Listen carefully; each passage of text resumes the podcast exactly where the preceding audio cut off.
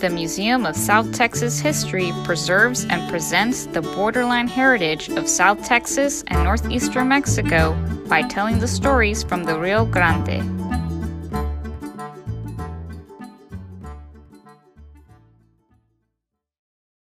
Welcome to Stories from the Rio Grande. I'm your host, Pamela Morales, the Communications Officer for the Museum of South Texas History.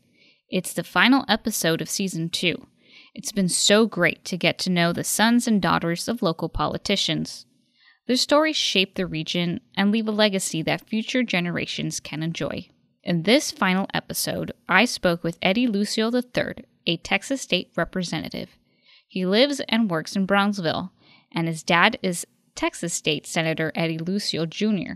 You'll get to hear the memories and the dynamics of their father and son relationship.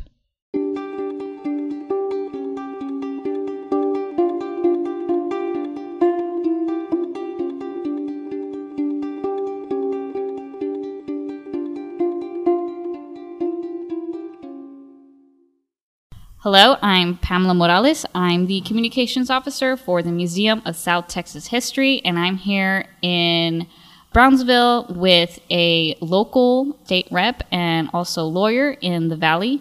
And I'm going to have him introduce himself. It's a pleasure to join you today. My name is Eddie Lucio III. I'm a state representative. I've served the Texas legislature since 2007. And uh, like mentioned, I'm an attorney and an entrepreneur one of the reasons why I felt that it would be a great time to interview you is because both you and your father are actually involved in politics, valley politics, particularly in the Brownsville area. So, could you sort of give a background of of that, of how y'all became, you know, a political family? So, my dad is state rep- state senator, excuse me, Eddie Lucio Jr. He first got elected to the Texas legislature in 1986. Before that, he had served as a county commissioner and county treasurer. He was the one that really kicked off the politics road or, or, or, or uh, what, what we do now in our family. He comes from a big family, one of 10. My grandfather was a deputy sheriff for a long time, and so my dad visited him at the county courthouse growing up. And just some people are born with that desire to serve, that uh, fondness, intrigue of the political process, and that was my dad. He he he really loved the excitement around policymaking and politics, and from an early age, uh, declared to his family that he was going to grow, grow up and run for office. You know, my dad has served a long time. My whole childhood filled with memories of being on the campaign trail with dad and uh, meeting a lot of folks. And interestingly enough, back then, I wasn't interested in politics at all. One of the things that Lita Leo, the one of the first that we that we spoke with, she mentioned that at eight years old, she remembers being exploited on the campaign trail. So was that something similar that happened to you as well? You know, not so much on the campaign trail, but I remember I was just being a kid. I was in elementary school and I talked a lot. Imagine that, right? I talked a lot. I was just uh, an active, full of energy little kid. And the teacher says, Lucio, settle down. You should know better, given who your dad is. And I thought that was a little harsh. At the, at the time, I appreciated that, you know, my dad was, did something different that, that most dads didn't do, I guess. But that I was being held to a different standard because of him uh, was a reality check I had at a young age, and then the pressures only grew more from there as I became, you know, a teenager and so on and so forth. And what sort of pressures did, did you really encounter? You know, at a young age, I knew I had friends who act up, got in trouble, you know, got sent to the principal's office, some some more serious, and I knew I couldn't be part of that because it wasn't just about getting in trouble myself, but putting my dad's career at stake or my family's ability to maintain the goodwill of the public at stake. And for a 13 year old who's just trying to find himself, that's tough. And it's funny because now that I'm in politics, I haven't really thought of that in some time. And, and now that my kids are 10 and 6 and my daughter's entering that stage in her life, it made me aware that I, I got to talk to them and be careful about, you know, those, those perceived pressures that kids feel when they grow up Uh, in this environment. Was there ever a time when you were a teenager where you're just like, I just can't stand this anymore? Politics can take its toll on families. And I feel like I handle it better at home, but that's because I had experience growing up around it. I learned the good things that he did and the things that my mom and dad struggled with and impacted their relationship. So I try to do it better. That should be the case no matter the context business, education. If you grow up around pe- your parents that did what you are now doing, you learn and hopefully do it better. But yeah, there were times that I read things in the newspaper about my dad that I knew were an exaggeration or just flat out not true it was the early stage of blogging and it was done via print but it was blogs at a very early stage and, and just unharnessed unleashed horrible conversations uh, accusations. And so as a as a kid that takes its toll and you think the whole world's looking at you when they're really not. Everybody's dealing with their own stuff but that's how you feel.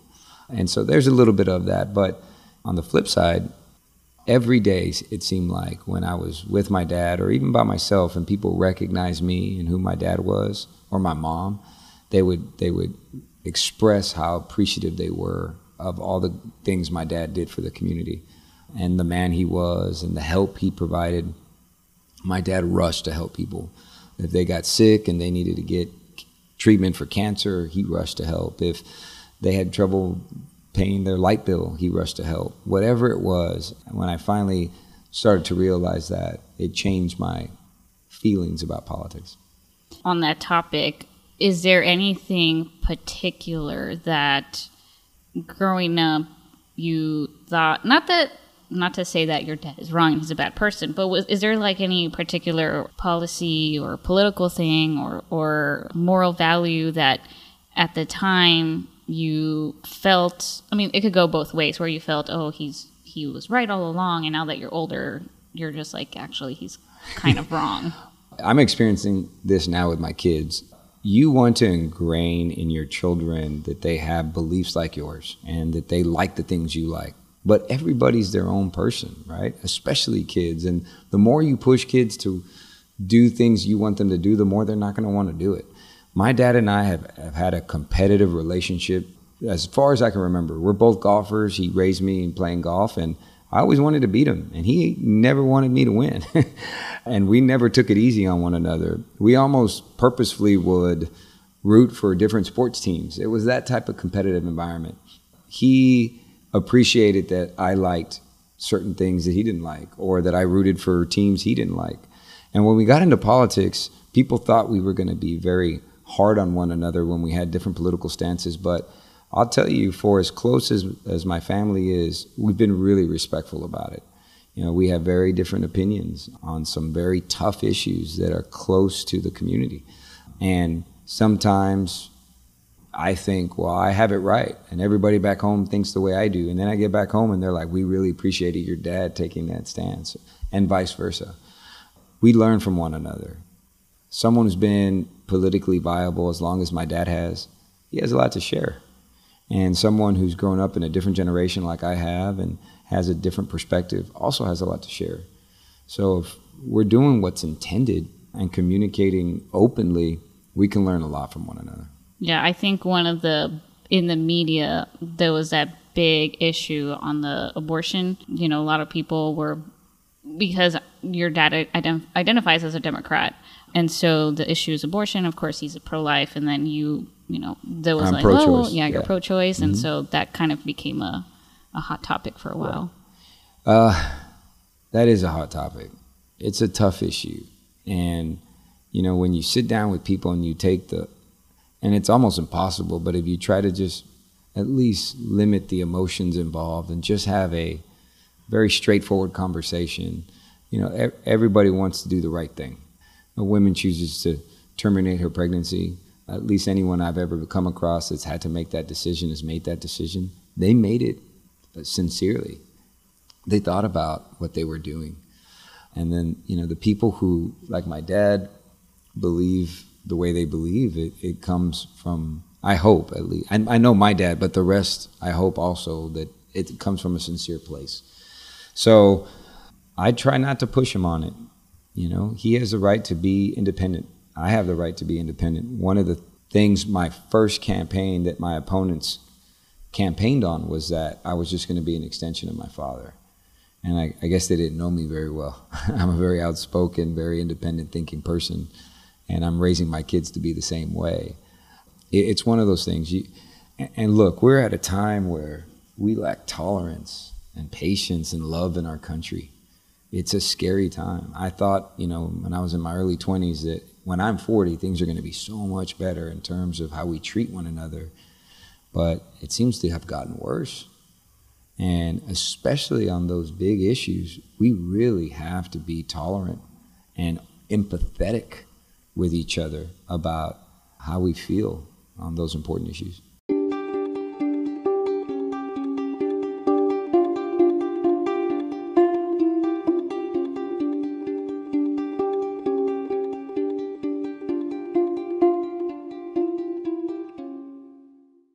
What sort of legacy do you want people to know about your family? If we left our community, if we contributed in a meaningful way to our community, if we spent the time that we were afforded well, and we were inclusive and respectful of the people we work with, you know, it's such a hard thing to define, but if we were statesmen, I, I think that that would be great. If you know, I treat people well. People knew that. I gave everybody an opportunity to say their piece. I took into consideration everyone's opinion and ultimately maintain good working relationships with the people who frequent our office. That would be great. You know, the world's going to go on. Uh, there's going to be great people to serve after us. And, you know, we just were happy that during our time we did it well.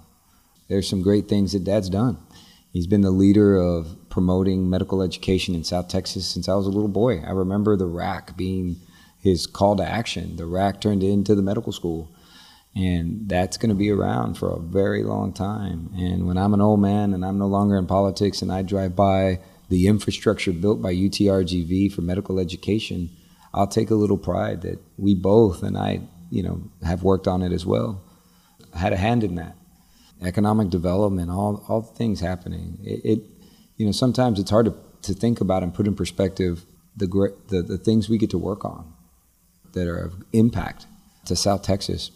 So it's your parents, yourself, any siblings? I have a sister who's kind of uh, in the background when it comes, or, or not in the background, but she's definitely more quiet about her politics. She's an amazing mother, an amazing sister. She's a public school counselor actually at my kids' school. You know, it's the glue that keeps our family together, the one that checks on on all of us the most. And you know, we need someone like that in our family. I'm the one that kind of became political, a, a public figure. You know, invested in business, went to law school, but I wouldn't be where I am today if I didn't have the support of my sister. Well, has this ever happened to you where people say, "Oh, well, he got elected," and all these things are happening because of his dad? Absolutely. Sort of that privilege. Privilege. Absolutely, and they're right to some extent. I came down here 26 years old and I had name ID. That's an amazing opportunity, right? I don't deny that. I don't deny that my, my father's goodwill gave me a, a, a leg up to come back and immediately uh, participate in the political process. It would be a dishonor to say anything otherwise. The only thing I committed to, and I hope I fulfilled, is that I was going to take full advantage of that opportunity and do good, be respectful, and, and be grateful, and help people. I hope that one day my kids will say, I owe success because of all the great things my mom and dad did for me. That's what family's for. Why else do it? I hope that I've stu- stood my own two feet and I've done I've done everything I can to honor the blessings in my life, and they were many. You know, I didn't. I never went without. I never went without. So many people can't say that. You know, my dad paid for college. They helped with law school, minimized my debt coming out of school. They made sure I not only got into college but had everything I need to succeed. And then when I came home, and, and wanted to get into politics, my dad worked hard to get me elected, just like I'm working hard to get him reelected now. We've done a lot of good things on our own, and we've taken advantage of it. There's so many people that I know that grew up with all the opportunities in the world, all the potential in the world, and did not take advantage of it and, and squandered it. So, for the upside of having all of that, it's a tremendous amount of pressure, right? It's a tremendous amount of pressure. If I fail, like, wow, that's that's an even bigger disappointment, right? Because I had it was mine to lose. So I honor that. I'm grateful. My mom, you know, my I say dad, dad, dad. My mom's an amazing woman. Dad was busy, you know, frankly, so busy that we didn't really have a a daily relationship until I was 11, 12 years old, and it was time to, you know, make me a man, I guess, you know. So my mom was the one to make sure I did my homework. I was an A student. I behaved in school. I was hanging out with the right people. I ate right. I all those good things. I owe a tremendous amount to my mother. Has your family been in Brownsville for Yes. So I, am blessed to have an aunt who is a historian, and she's traced us back quite some time, but we've been in Brownsville a long time. Yes, ma'am. Do you think that your family has, in some way, and is still shaping the Brownsville community? You know, that's a bold statement. For me to sit here and say that, you know, we we've had a, a big hand in making Brownsville what it is today, that that you know, we're just a small part of it. There's so many families out there, so many folks behind the scene, businessmen who on a daily basis write checks to charities, support our school district, make sure kids can afford college. There's so many unsung heroes. We're just part of it. And if you're going to get involved in politics and you're going to fill a seat, just do the best you can. We are not, but in a very tiny way, responsible for where Brownsville is today. All around me, within several blocks of where we sit today, there are people doing God's work. They're teaching kids to to read. They're providing services for the indigent. They're encouraging kids to go to college. We we sit within walking distance of TSC, who's uh, because of great entities like that, are giving kids the skills they need to to live a good quality of life. So I, I don't want to say that we in you know had more than our just very humble share in making Brownsville what it is today. And Brownsville's great, but um, our districts expand a little bit beyond Brownsville. You know, I represent Harlingen and San Benito, and those communities are amazing, and they have great leaders and great families who could tell stories as well. Dad's district goes all the way to McAllen and Kingsville, and he's had a, a, a relationship with those communities for some time now. The museum has been around for 50 years now, and one of the things that we love to emphasize is the importance of family. Um, so how how would you want people besides the legacy to remember and sort of be inspired by the family dynamic that you have. By my family dynamic you know my dad's a part of a big family of, of that group, every one of the little silos, the brothers and sisters have maybe a little different philosophy, but we we were all taught. All my cousins and I have over forty just on my dad's side alone. Right, we were all taught uh, that education was important, that doing the best we could was important, that contributing back. I have an uncle who, you know, is involved in Special Olympics, the church. Um, he's walks across you know, many times a week to help with the children and the refugee situation just south of, of our border. Um, I, I, learned from him. I'm inspired by him. I had other uncles that you know loved music and and taught music and inspired people to, to express themselves in that way. But it was we had love. We had each other's back. We were tight knit growing up. My cousins and I were very close. They were like siblings. Um, and we always encouraged each other. We always supported one another. You know, I have cousins that I may not talk to for a year, and then as soon as I'm in need, maybe it's a political race, maybe it's a business that I'm opening, they're there, uh, and that's beautiful. You know, sometimes I think that that might be getting lost a little bit. That sense of we're blood, we got each other's back. Am I not? I mean, I just think in our community, it might be getting lost a little bit. And as I get older, it becomes more important to me, right? I want to, you know, right now, next door to me is my cousin who practices law. And I wanted to bring him under this roof because he's blood. I got his back.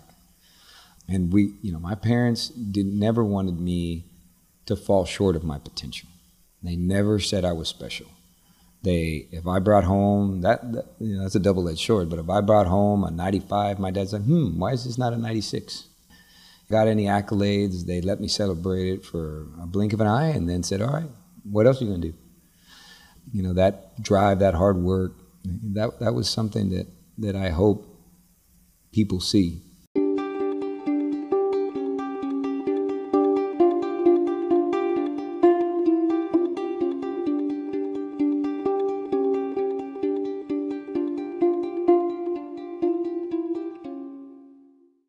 Your dad started in '86. What is? Does he do anything else other than than? He's had a marketing firm. He's done business development.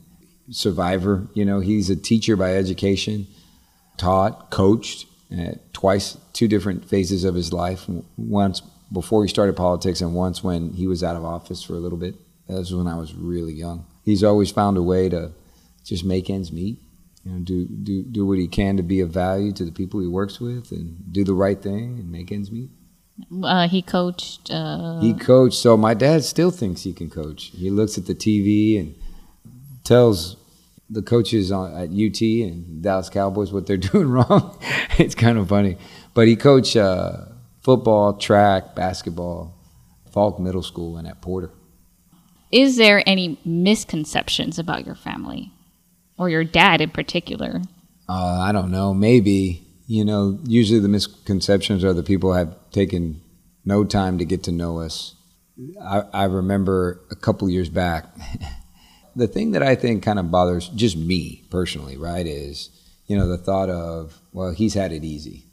You know, Eddie's had it easy, and maybe I have compared to lots and lots of people around the world, right?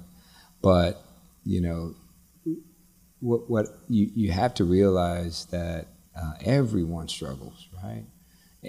meeting the expectation in my household was stressful as a young man because it was never enough, right? Uh, and that's just within the four walls of my household.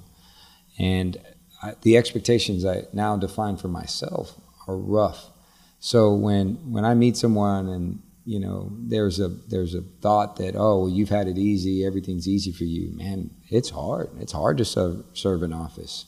It's hard to serve an office, maintain a business, and maintain a family, and fundraise for your campaign, and grow your business, and still be a good dad. So you know the the the fact is, the life we've chosen is a hard one. And I'm not asking for sympathy. I, I hear some people talk about what a sacrifice it is to serve in office. That's not what I'm talking about. I don't want that sympathy.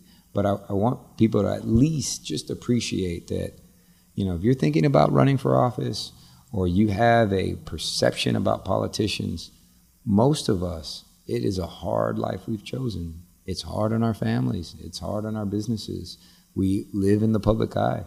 Every, you know, you go to Starbucks and you're grumpy, yeah, there's people watching, you know. It, it's a hard life. So maybe the, the misperception, I think, the one thing I want people to understand is the realities of serving in office. It's tremendous blessing, but at the same time, it's extremely challenging. You mentioned your dad's going to run again. Do you think he's still going to keep going? My dad's 73. He still has fire. I like that, you know. Um, I hope that I'm still setting goals at 73 and that I have his energy and his abilities. I, I don't want to, you know, limit that. People tell me, you know, when are you going to run? And I said, I, am 40.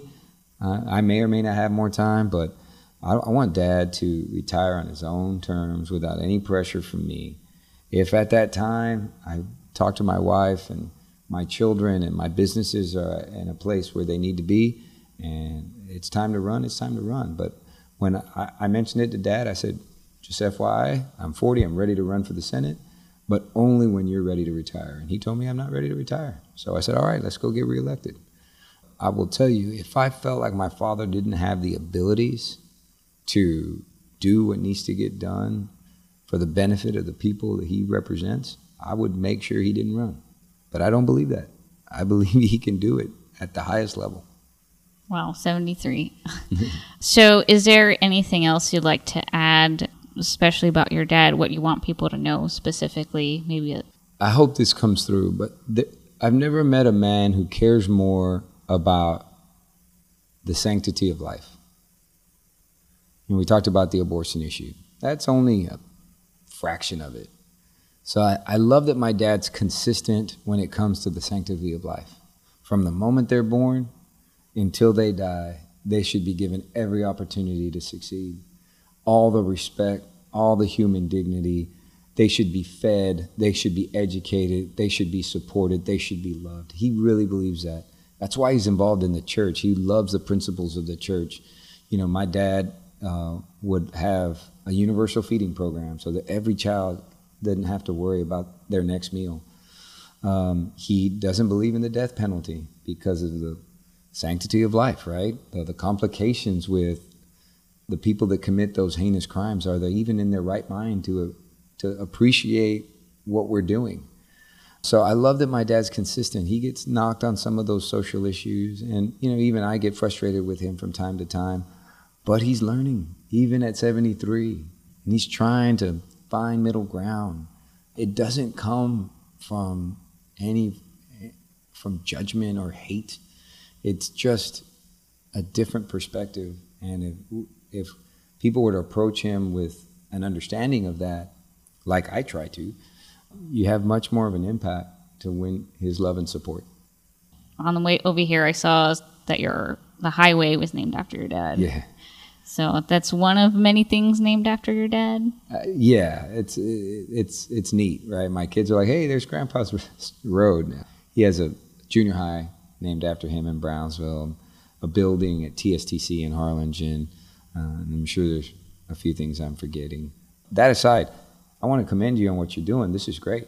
You know, I actually did a podcast. I had about six or seven episodes, and it's a lot of fun. And it even impacts just a few people or inspires them to go out and get involved themselves, you, have made a difference. So this is awesome. Great. Well, thank you. You know, the Museum of South Texas History is in Edinburg, and people think it's the Edinburg Museum, but really it's it's the the whole valley. Awesome. So um, yeah. it's great that you know I came out here and had the opportunity to interview you. Well, we we support you. Let us know what we can do. Perfect. Thank you. Thank you.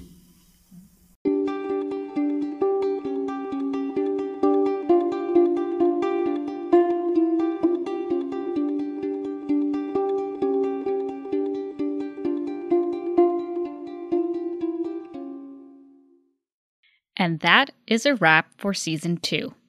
If you haven't heard, the Museum of South Texas History is celebrating 50 years in 2020. It's here, and we're ready to talk about all things golden, so stay tuned to Stories from the Rio Grande. Season 3 will feature the stories and memories of the Rio Grande Valley's premier museum. Until next time.